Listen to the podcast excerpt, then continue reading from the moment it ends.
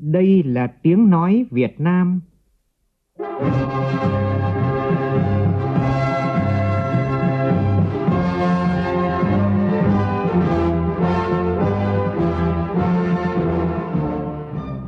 là tiếng nói Việt Nam, phát thanh từ Hà Nội, thủ đô nước Cộng hòa xã hội chủ nghĩa Việt Nam.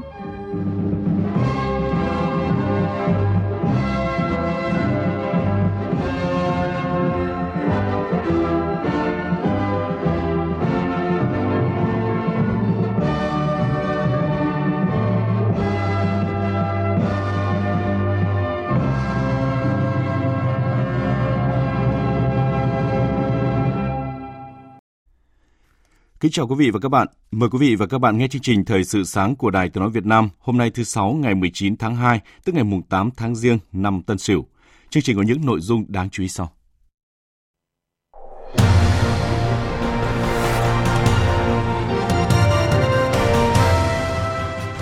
Đến thời điểm này, tỷ lệ công nhân tại các khu công nghiệp, khu chế xuất trên địa bàn cả nước trở lại làm việc đạt hơn 90%, trừ hai tỉnh đang có dịch là Hải Dương và Quảng Ninh.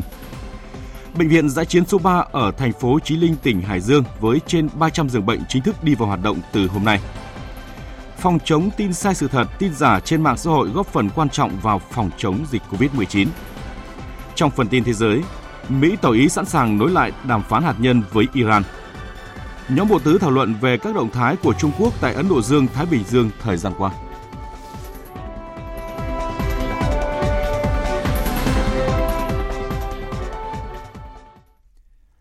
Bây giờ là nội dung chi tiết. Trong phiên họp đầu tiên của Bộ Chính trị, Ban Bí thư khóa 13 vừa diễn ra hôm qua, các thành viên đã cho ý kiến về chủ trương mua và sử dụng vaccine phòng COVID-19. Bộ Chính trị, Ban Bí thư cơ bản đồng ý với tờ trình của Ban Cán sự Đảng Bộ Y tế về chủ trương mua và sử dụng vaccine phòng COVID-19 cho nhân dân. Kinh phí mua, vận chuyển, bảo quản, sử dụng chủ yếu từ nguồn ngân sách nhà nước và các nguồn kinh phí hợp pháp khác – Trước đó, chủ trì phiên họp trực tuyến của Thường trực Chính phủ với 26 địa phương về phòng chống COVID-19, Thủ tướng Nguyễn Xuân Phúc yêu cầu khẩn trương chỉ đạo nhập khẩu vaccine để sớm đưa vaccine về Việt Nam phục vụ người dân, thúc đẩy nhanh thử nghiệm các vaccine sản xuất trong nước. Về vaccine ngừa COVID-19, dự kiến ngày 28 tháng 2 tới, lô vaccine với hơn 200.000 liều đầu tiên của công ty AstraZeneca Việt Nam nhập khẩu sẽ về đến Việt Nam. Dự kiến đến tháng 5 khoảng gần 4,9 triệu liều vaccine theo cơ chế COVAX của Tổ chức Y tế Thế giới cũng sẽ về đến Việt Nam để phục vụ công tác tiêm chủng. Còn theo thông báo của Ban chỉ đạo quốc gia phòng chống dịch COVID-19, từ 18 giờ chiều qua đến 6 giờ sáng nay, nước ta không có ca mắc mới. Hiện nước ta có tổng cộng 1.448 ca mắc COVID-19 do lây nhiễm trong nước, trong đó số lượng ca mắc mới tính từ ngày 27 tháng 1 đến nay là 755 ca. Bộ Y tế vừa yêu cầu đưa bệnh viện giã chiến số 3 ở thành phố Chí Linh vào hoạt động từ ngày hôm nay 19 tháng 2 nhằm giảm tải cho hai bệnh viện giã chiến đang điều trị bệnh nhân COVID-19 tại Hải Dương. Theo Ban chỉ đạo phòng chống dịch bệnh COVID-19 tỉnh Hải Dương, đến nay các hạng mục tại bệnh viện giã chiến số 3 cơ bản đã hoàn thành, có 329 giường bệnh, Bệnh viện Dạ chiến số 3 có tổng diện tích mặt bằng hơn 5.230 m2, được thi công tại khu nhà 3 tầng, trung tâm thực hành thực nghiệm của Đại học Sao Đỏ cơ sở 2, thành phố Chí Linh. Bệnh viện nằm vị trí biệt lập, cách xa khu dân cư. Toàn bộ khu vực được lát sàn mới, sơn mới toàn bộ khu nhà, lắp đặt vách ngăn, đầu tư xây dựng mới hệ thống điện, nước, camera, phòng vệ sinh và khu xử lý nước thải. Chiều qua, Ủy ban nhân dân thị xã Kinh Môn tỉnh Hải Dương đã phong tỏa tạm thời đối với công ty xi măng Hoàng Thạch và lấy mẫu xét nghiệm đối với 1.635 công nhân người lao động công ty ngay sau khi ghi nhận ca mắc COVID-19 đầu tiên tại doanh nghiệp này. Trường hợp công nhân này đã được cách ly tại địa phương từ ngày 1 đến ngày 25 ngày 15 tháng 2. Sau đó, bệnh nhân bị sốt, ho và đi xét nghiệm. Đến ngày hôm nay có kết quả dương tính với virus SARS-CoV-2. Các bệnh này hiện chưa rõ nguồn lây. Đến nay, tỉnh Hải Dương đã ghi nhận 576 ca mắc COVID-19 với 5 ổ dịch lớn. Thưa quý vị và các bạn, trên một số trang mạng cá nhân gần đây xuất hiện nhiều bình luận đánh giá thậm chí là phê phán công tác chống dịch COVID-19 của tỉnh Hải Dương trong bối cảnh cả hệ thống chính trị và hàng triệu người dân ở Hải Dương đang phải gồng mình chống dịch. Không có mục tiêu nào quan trọng hơn lúc này là tập trung dập dịch càng sớm càng tốt – Muốn làm được điều này thì cần lắm sự cảm thông, sẻ chia cùng chung sức để lùi dịch bệnh, chứ đừng vội vàng phán xét. Phóng viên Đài tiếng nói Việt Nam thường trú khu vực Đông Bắc đề cập vấn đề này. Dịch bệnh bùng phát ở Chí Linh, Hải Dương đúng vào thời điểm diễn ra Đại hội Đảng toàn quốc lần thứ 13. Một số cán bộ chủ chốt của tỉnh đang tham dự đại hội ngay lập tức đã trở về địa phương để trực tiếp chỉ đạo công tác chống dịch theo đúng tinh thần chỉ đạo của chính phủ. Qua kiểm tra, giám sát thực tế công tác chống dịch tại Hải Dương chiều qua 18 tháng 2, Thứ trưởng Bộ Y tế Nguyễn Trường Sơn khẳng định thì đây là chúng ta đã thực hiện một cách hết sức là quyết liệt, nhanh chóng và hiệu quả ở trong giai đoạn đầu của dịch khi mà xảy ra ở Chí Linh. Điều này chúng tôi cũng khẳng định là có một số thông tin báo chí nói là làm nhanh, làm chậm, làm như thế nào so sánh thành phố này, tỉnh nọ. Theo tôi thì vấn đề này chúng ta cũng phải làm rất là rõ ràng. Vấn đề này thì chúng tôi cũng sẽ báo cáo lại với cả ban chỉ đạo cũng như lãnh đạo của Bộ Y tế cũng như lãnh đạo chính phủ trong các cuộc họp. Trong các cuộc họp ở trung ương và tại các địa phương, nơi đang xuất hiện dịch bệnh, lãnh đạo Bộ Y tế đã nhiều lần khẳng định đợt dịch lần này xuất hiện ở Hải Dương khác với đợt dịch ở thành phố Hồ Chí Minh và Đà Nẵng khi chủng virus biến thể kiểu Anh với tốc độ và thời gian lây lan nhanh hơn. Thứ trưởng Bộ Y tế Nguyễn Trường Sơn đánh giá. Qua các cái điểm kiểm tra, kể cả khi các đồng chí bố trí những cái điểm mà chúng tôi cắt ngang một cái rất là tình cờ, thì chúng tôi hoàn toàn cơ bản là an tâm về các cái hoạt động cách ly của tỉnh Hải Dương. Ở điều này có lẽ cũng khác với một số dư luận cho là còn lơ là, cho là còn tụ họp. Nhưng mà báo cáo các đồng chí là chúng tôi đi trên đường thì hoàn toàn không có hiện tượng này. Tất cả để thực hiện nghiêm đúng theo tinh thần của chỉ thị 16. 24 ngày kể từ khi dịch bùng phát tại Chí Linh, cả hệ thống chính trị ở Hải Dương đã và đang vào cuộc chống dịch với tinh thần và hành động quyết liệt. Hàng vạn cán bộ, chiến sĩ, y bác sĩ, dân quân tự vệ đang ngày đêm căng mình thiết lập các vòng tuyến, canh giữ các điểm chốt, đi từng ngõ, gõ từng nhà để khoanh vùng, truy vết, dập dịch, cách ly, cứu chữa người bệnh. Hàng triệu người dân Hải Dương cũng đang đồng lòng thực hiện nghiêm giãn cách xã hội cùng quyết tâm đẩy lùi dịch bệnh. Những thông tin về công tác chống dịch ở Hải Dương trên mạng xã hội là đúng hay sai sẽ có các cơ quan chức năng phân xử. Chỉ biết rằng lúc này không phải là thời điểm thích hợp để đưa ra các bình luận, đánh giá hay vội vàng phán xét một cách duy ý chí, gây sự hoang mang cho người dân.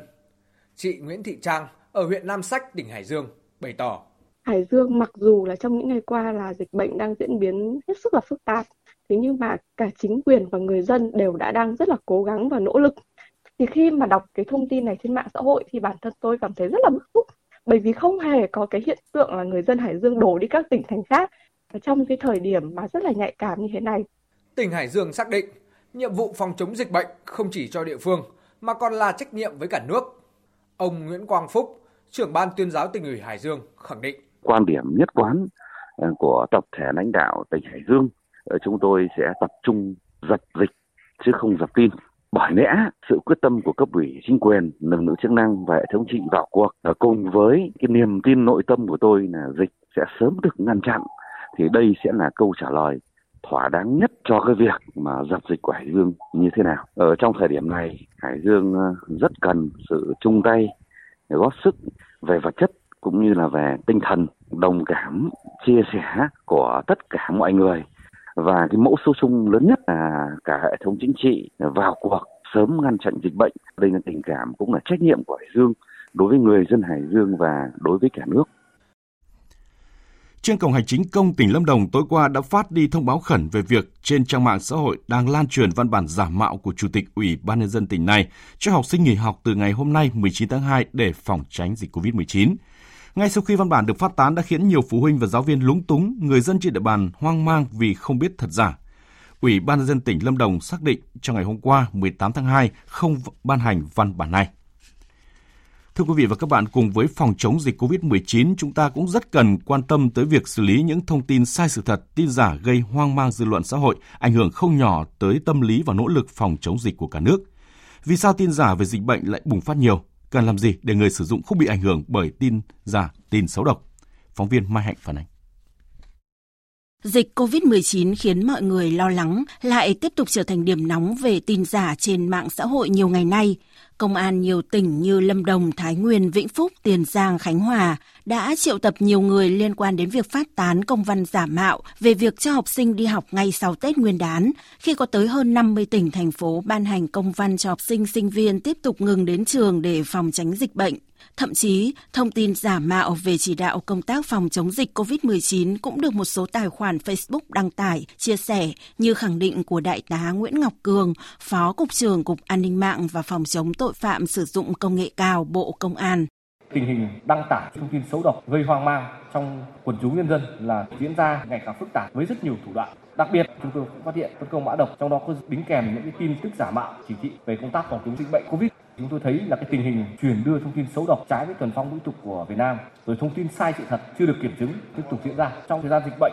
Trên các trang mạng xã hội, khi có số lượng lớn tài khoản tương tác, cũng sẽ có thêm nhiều cơ hội kiếm tiền từ quảng cáo click ad hay bán hàng trực tuyến livestream, nên đã có không ít người cố tình trở thành anh hùng bàn phím bằng cách chia sẻ nhấn like càng nhiều càng tốt. Chưa kể, trong mấy tuần gần đây, cùng với việc nghỉ Tết nguyên đán, thì số lượng người học và làm việc trực tuyến cũng gia tăng, nên khi tung tin giả, tin sai sự thật càng nhiều, sẽ nhận được lượng tương tác càng lớn. Đó chính là lý do mà tin giả về dịch bệnh COVID-19 hay tin giả về việc nghỉ học, giãn cách xã hội đang gia tăng hàng ngày. Vì vậy, Trung tâm xử lý tin giả Việt Nam cho rằng bất cứ khi nào người sử dụng nghi ngờ về các thông tin trên mạng đều có thể gọi điện đến đầu số 1800 8108 để được hướng dẫn. Ngoài ra, sau khi xác minh là tin giả, trang web tin giả.gov.vn sẽ gắn nhãn tin giả. Ông Vũ Thế Bình, Phó Chủ tịch kiêm Tổng Thư ký Hiệp hội Internet Việt Nam nhận xét. Chúng tôi quan sát thì trong độ 2 năm gần đây thì cái lượng clip hoặc là các cái thông tin phản cảm hoặc là xấu độc nó giảm rất nhiều rồi. Thì ờ, hoạt động của các cơ quan quản lý nhà nước ở Bộ Thông truyền thông họ đã có những cái cơ chế làm việc khá là chặt chẽ và thường xuyên với các cái nền tảng mạng xã hội, đặc biệt là các nền tảng mạng xã hội nước ngoài có số lượng người dùng lớn người dùng nên tỉnh táo khi chia sẻ thông tin trên mạng xã hội và cần tìm hiểu cụ thể các văn bản pháp luật quy định về các chế tài xử phạt đối với các hành vi lợi dụng mạng xã hội để cung cấp chia sẻ thông tin giả mạo, thông tin sai sự thật, xuyên tạc. Thưa quý vị và các bạn, pháp luật cũng có nhiều quy định rất nghiêm khắc với các trường hợp thông tin sai sự thật – Điều 156 Bộ luật hình sự đã quy định bịa đặt hoặc là loan truyền biết rõ sai sự thật có thể bị phạt tù từ 3 tháng đến 1 năm. Trường hợp cá nhân hay tổ chức có hành vi đưa lên mạng xã hội thông tin giả mạo, thông tin sai sự thật, thông tin xuyên tạc về tình hình dịch bệnh COVID-19 gây dư luận xấu thì bị xử lý về tội đưa hoặc sử dụng trái phép thông tin mạng máy tính, mạng viễn thông. Điều 288 Bộ luật hình sự năm 2015 quy định khung hình phạt cao nhất là bị phạt tiền từ 200 triệu đồng đến 1 tỷ đồng hoặc phạt tù từ 2 đến 7 năm. Do đó, người dùng cần ý thức rõ trách nhiệm khi đưa thông tin lên mạng xã hội. Những hành vi cố tình tung tin giả sẽ bị xử lý nghiêm, còn những người sử dụng mạng xã hội cũng cần thông thái hơn, kiểm tra thông tin từ các trang web chính thức của cơ quan nhà nước trước khi bấm nút like, share để tránh việc vô tình lan truyền tin giả tin xấu độc. Chương trình Thời sự sáng tiếp tục với các tin quan trọng khác.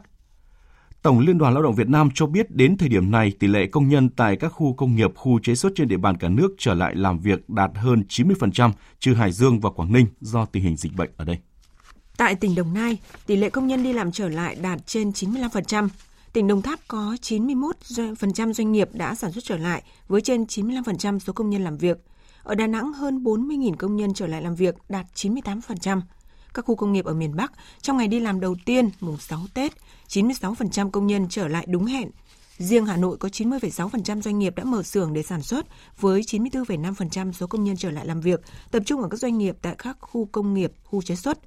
Báo cáo nhanh của công đoàn các cấp cho biết, để giúp công nhân bắt nhịp công việc nhanh cũng như đảm bảo sức khỏe, đa số doanh nghiệp đã chủ động khởi động lại các biện pháp phòng dịch COVID-19 như phát khẩu trang, đo thân nhiệt, trang bị nước rửa tay sát khuẩn và khai báo y tế đối với người lao động trước khi vào làm việc. Một số doanh nghiệp lớn tập trung đông công nhân còn tổ chức sát khuẩn nhà xưởng, dọn dẹp vệ sinh để phòng ngừa dịch bệnh. Tin vừa đầu năm với người lao động ở tỉnh Quảng Ngãi, hiện gần 40 doanh nghiệp ở khu kinh tế Dung Quất và các khu cụm công nghiệp tỉnh Quảng Ngãi cần tuyển dụng hơn 19.000 lao động, trong đó khoảng 13.000 công nhân dệt, may mặc, giày da, nội thất và khoảng 6.000 người ở các vị trí quản lý, thiết kế, công nghệ thông tin, kế toán, kỹ sư xây dựng, cơ khí. Nhiều doanh nghiệp đầu tư mở rộng sản xuất kinh doanh, nhiều dự án mới đi vào hoạt động có nhu cầu tuyển dụng lao động rất lớn.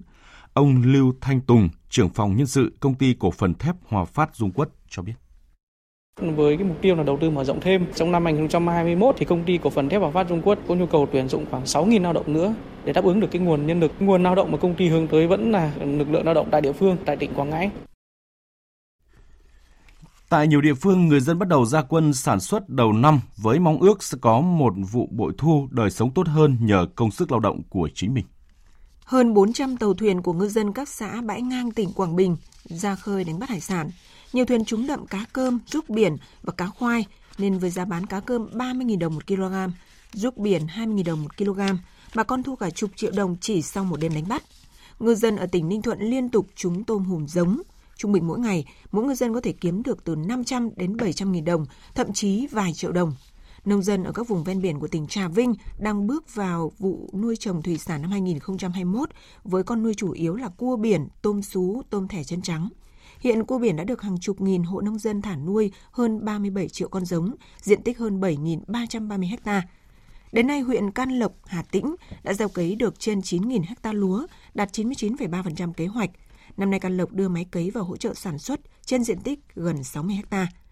Nông dân tỉnh Quảng Trị đã gieo trồng được khoảng 25.500 ha lúa vụ đông xuân 2020-2021. Vụ lúa đông xuân năm nay, các tỉnh, thành phố vùng đồng bằng sông Cửu Long xuống giống hơn 1 triệu rưỡi hecta, giảm 30.000 hecta so với vụ đông xuân trước. Hiện bà con đồng bằng sông Cửu Long đã thu hoạch được khoảng 350.000 hecta và sẽ đạt 550.000 hecta vào cuối tháng 2. Và trước khi chuyển sang phần tin thế giới là những thông tin thời tiết đáng chú ý, xin mời biên tập viên Xuân Ninh. Thưa quý vị, nhiều mây có mưa nhỏ vài nơi, sáng sớm có sương mù, trưa chiều giảm mây trời hừng nắng là hình thái thời tiết chung tại các tỉnh Bắc Bộ, trong đó có thủ đô Hà Nội và các tỉnh từ Thanh Hóa đến Thừa Thiên Huế trong ngày hôm nay. Các tỉnh ven biển từ Đà Nẵng đến Bình Thuận và các tỉnh khu vực Tây Nguyên, ngày hôm nay trời nhiều mây, tuy nhiên mưa rào rải rác chỉ diễn ra vào đêm và sáng sớm. Ban ngày trời nắng với gió đông bắc cấp 3 đến cấp 4. Tại Nam Bộ thời tiết ngày hôm nay thuận lợi, ngày nắng, đêm không mưa. Trong khi đó trên biển do ảnh hưởng của không khí lạnh nên đêm qua vùng biển từ Quảng Trị đến Quảng Ngãi, vùng biển từ Bình Định đến Ninh Thuận, khu vực Bắc, giữa và Nam Biển Đông đã có gió đông bắc mạnh cấp 6, có lúc cấp 7 giật cấp 8 biển động mạnh. Dự báo ngày hôm nay gió có xu hướng giảm dần. Xin được chuyển sang phần tin thế giới. Phiên, phiên họp giả soát chính sách thương mại lần thứ hai của Myanmar cho giai đoạn giả soát 2015-2020 vừa diễn ra tại trụ sở Tổ chức Thương mại Thế giới WTO ở Sydney, Thụy Sĩ, bằng hình thức trực tiếp kết hợp với trực tuyến với sự tham dự của đại diện Việt Nam. Phát biểu tại phiên họp, Đại sứ Lê Thị Tuyết Mai, trưởng phái đoàn Việt Nam bên cạnh Liên Hợp Quốc, Tổ chức Thương mại Thế giới WTO và các tổ chức quốc tế khác tại Geneva nhấn mạnh – với tư cách láng giềng và là một trong 10 đối tác lớn nhất về thương mại đầu tư của Myanmar. Việt Nam mong muốn tiếp tục tăng cường hơn nữa quan hệ kinh tế, thương mại và đầu tư với Myanmar trong thời gian tới. Thông qua phiên họp, các thành viên WTO có cơ hội để nắm bắt sâu hơn và toàn diện hơn về sự phát triển, những thay đổi và thách thức trong lĩnh vực thương mại, đầu tư và các chính sách liên quan của Myanmar trong giai đoạn từ năm 2014 đến tháng 11 năm ngoái. Trong một diễn biến liên quan tại cuộc họp lần thứ ba của Ngoại trưởng bốn nước thuộc nhóm Bộ Tứ Kim Cương diễn ra hôm qua theo hình thức trực tuyến, các quan chức ngoại giao đã thảo luận tình hình Myanmar và các động thái của Trung Quốc tại khu vực Ấn Độ Dương-Thái Bình Dương thời gian qua. Phan Tùng, phóng viên thường trú Đài tiếng nói Việt Nam tại Ấn Độ thông tin. Phát biểu trong cuộc họp với người đồng cấp Nhật Bản, Australia và Mỹ ngày 18 tháng 2,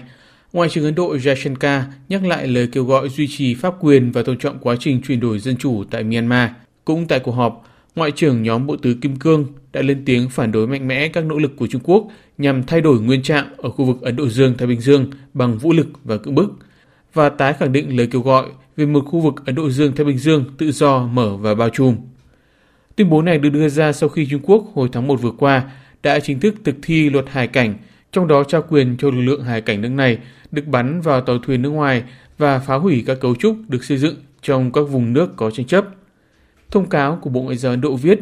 các bộ trưởng nhấn mạnh cam kết tuân thủ trật tự quốc tế dựa trên luật pháp trên cơ sở tôn trọng toàn vẹn lãnh thổ và chủ quyền, pháp quyền, minh bạch, tự do hàng hải trên các vùng biển quốc tế và giải quyết các tranh chấp bằng các biện pháp hòa bình. Ngoại trưởng Mỹ Antonio Blinken hôm qua đã nói với các đồng minh châu Âu rằng Washington chuẩn bị đàm phán với Iran về cả việc hai nước quay lại tuân thủ thỏa thuận hạt nhân năm 2015 nhằm ngăn chặn Tehran phát triển vũ khí hạt nhân. Huy Hoàng, phóng viên Đài tiếng nói Việt Nam thường trú tại Mỹ đưa tin. Trong tuyên bố chung do Anh, Pháp, Đức và Mỹ đưa ra, các nước châu Âu hoan nghênh ý định quay trở lại đàm phán ngoại giao với Iran của chính quyền Tổng thống Joe Biden Tuyên bố được đưa ra sau cuộc thảo luận của Ngoại trưởng ba nước Anh, Pháp, Đức diễn ra tại Paris và qua đường truyền video với Ngoại trưởng Mỹ Antony Blinken. Tại cuộc thảo luận, Ngoại trưởng bốn nước khẳng định mục tiêu chung của họ là đưa Iran trở lại tuân thủ đầy đủ các cam kết trong thỏa thuận hạt nhân Iran, được biết đến dưới tên gọi Kế hoạch hành động chung toàn diện. Các bộ trưởng cho rằng Iran không nên sở hữu vũ khí hạt nhân, đồng thời bày tỏ quan ngại chung về các hành động gần đây của Iran nhằm sản xuất cả urani đã làm giàu tới 20% và kim loại urani. Phát biểu với báo giới, Ngoại trưởng Anh Dominic Raab cho biết. Rõ ràng chúng tôi lo ngại trước nguy cơ Iran tiếp tục không tuân thủ thỏa thuận hạt nhân. Đó là lý do tại sao tôi đã không chỉ có mặt tại đây cùng với các đồng nghiệp Pháp và Đức, mà chúng tôi còn thảo luận trực tuyến với Ngoại trưởng Mỹ Antony Blinken, qua đó vạch ra chặng đường phía trước, tìm kiếm cách thức tái can dự về mặt ngoại giao để kiềm chế Iran, đồng thời đưa Iran trở lại tuân thủ các nghĩa vụ hạt nhân của mình.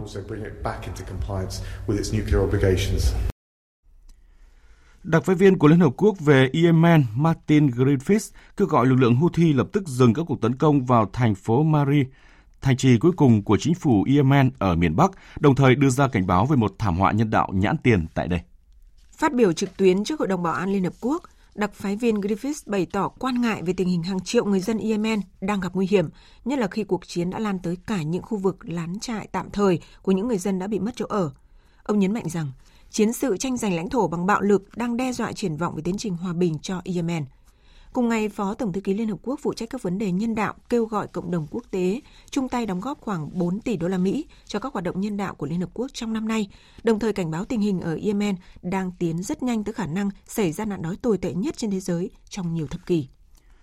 Chính phủ Mexico vừa đề nghị phía Mỹ đảm bảo nguồn cung khí đốt tự nhiên sau khi thống đốc bang Texas của Mỹ là ông Gray Abbott ra lệnh hạn chế xuất khẩu nhiên liệu cho đến hết ngày 21 tháng 2 với lý do là tình trạng khẩn cấp về thời tiết. Việc cung cấp khí đốt tự nhiên cho Mexico từ bang Texas bị gián đoạn từ ngày 15 tháng 2 khiến hơn 6 triệu người tại các bang phía Bắc của Mexico không có điện và gây thiệt hại ước tính lên đến 2,7 tỷ đô la Mỹ cho ngành công nghiệp nước này.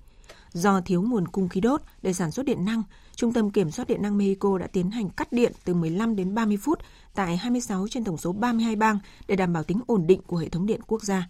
Mexico hiện đang phải nhập khẩu tới 60% lượng khí đốt cho tiêu dùng và lĩnh vực công nghiệp và phần lớn là từ các bang phía Nam của Mỹ. Đảng giấc mơ Gruria cầm quyền vừa đề cử Bộ trưởng Quốc phòng Irakli Garibashvili làm thủ tướng nước này sau khi ông Giori Gakharia từ chức hôm qua. Theo hiến pháp của Gruria, Quốc hội sẽ có hai tuần để phê chuẩn thủ tướng và nội các mới. Nếu Quốc hội không phê chuẩn chính phủ mới, Tổng thống sẽ giải tán Quốc hội và tổ chức bầu cử Quốc hội sớm. Hơn 11.000 liều vaccine ngừa Ebola dự kiến sẽ đến Guinea vào cuối tuần này để việc tiêm chủng có thể bắt đầu ngay từ đầu tuần tới. Theo Tổ chức Y tế Thế giới, hiện 11.000 liều vaccine ngừa Ebola đang được vận chuyển từ Geneva và trong thời gian tới 8.600 liều nữa sẽ được vận chuyển từ Mỹ. Dự kiến lô vaccine ngừa Ebola đầu tiên sẽ đến Guinea vào Chủ nhật, tức ngày 21 tháng 2, và chiến dịch tiêm chủng có thể bắt đầu ngay sau đó một ngày. Tổ chức Y tế Thế giới WHO đã khuyến cáo 6 quốc gia châu Phi cần theo dõi các ca nghi nhiễm virus Ebola sau khi bùng phát những ổ dịch mới tại Guinea và Cộng hòa Dân chủ Congo. Trong bối cảnh cả thế giới đang đối phó với đại dịch COVID-19, dịch Ebola dường như đã quay trở lại Tây Phi. Trong đợt bùng phát dịch vào năm 2013 đến năm 2016 tại khu vực Tây Phi, virus Ebola đã cướp đi sinh mạng của trên 11.300 người, chủ yếu tại Guinea, Sierra Leone và Liberia. Trước khi đó, chính quyền Nga thông báo sẽ tiến hành thử nghiệm lâm sàng vaccine ngăn ngừa COVID-19 Sputnik V dạng nhỏ mũi theo 3 giai đoạn tại thủ đô Moscow. Thị trưởng Moscow Sergei Sobyanin cho biết, việc phát triển vaccine dạng nhỏ mũi mới giúp hình thành khả năng miễn dịch ở vùng mũi họng. Ngoài ra, thuốc này sẽ không thay thế cho việc tiêm chủng chính thức, song vẫn được triển khai nhằm bảo vệ bổ sung. Tất cả 3 giai đoạn thử nghiệm lâm sàng của thuốc sẽ được lên kế hoạch thực hiện ở Moscow trước khi tiến hành sử dụng rộng rãi. Tiếp theo là một số tin thể thao đáng chú ý.